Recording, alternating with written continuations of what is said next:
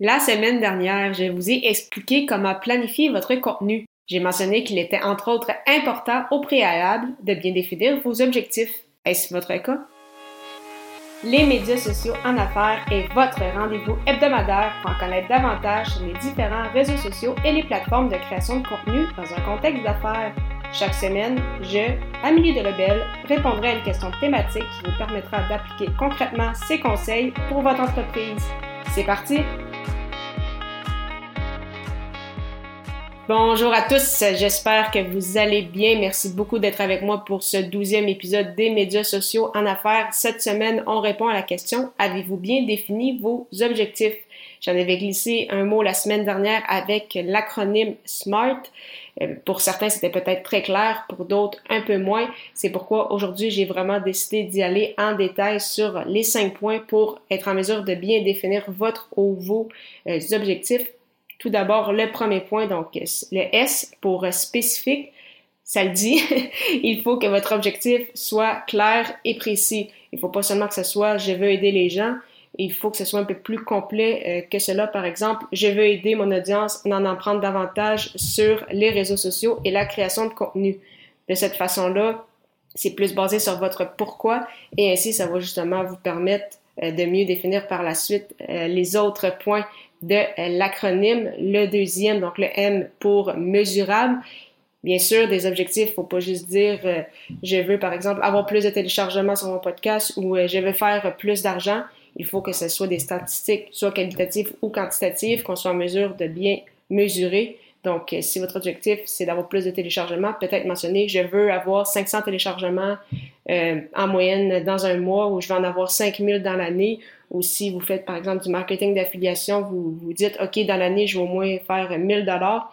Donc, c'est très facile à mesurer, puis ça vous permet de savoir si, euh, à la fin de l'année ou à la fin, donc, euh, de votre temps défini, si euh, l'objectif a été atteint ou non.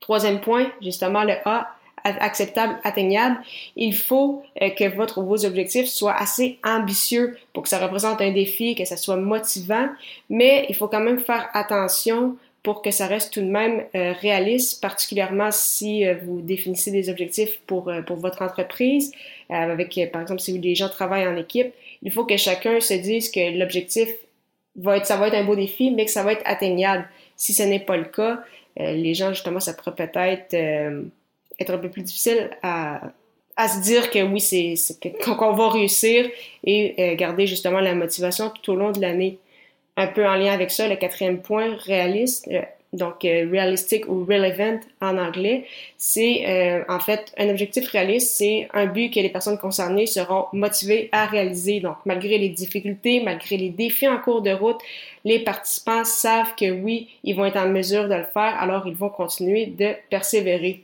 De cette façon-là, vous avez beaucoup moins de chances d'abandon en cours de route, contrairement à si justement on y va peut-être un peu trop grand, euh, que là, les gens se disent, ah, c'est impossible qu'on puisse l'atteindre, et à ce moment-là, euh, vont tout simplement perdre euh, espoir pour la suite. Et finalement, le dernier point, donc le T de SMART, temporellement défini. Donc, si vous souhaitez, par exemple, rédiger un article par mois, spécifié avec la date, par exemple, je vais publier un article tous les premiers de chaque mois ou tous les premiers lundis. Euh, même chose avec vos épisodes de podcast, même chose si vous souhaitez lancer une formation.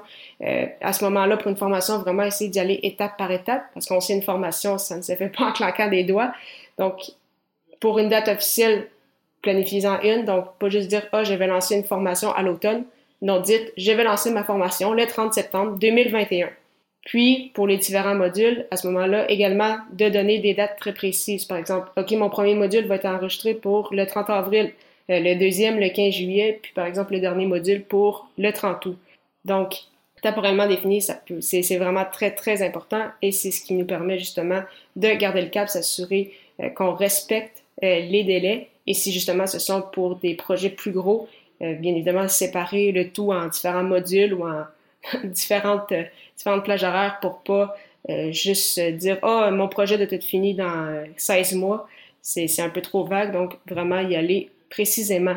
Alors, je rappelle les cinq points des objectifs SMART. Le premier, le S pour spécifique, le M pour mesurable, le A pour acceptable ou euh, atteignable, il y a les deux définitions, le R pour réaliste et le T pour temporellement défini.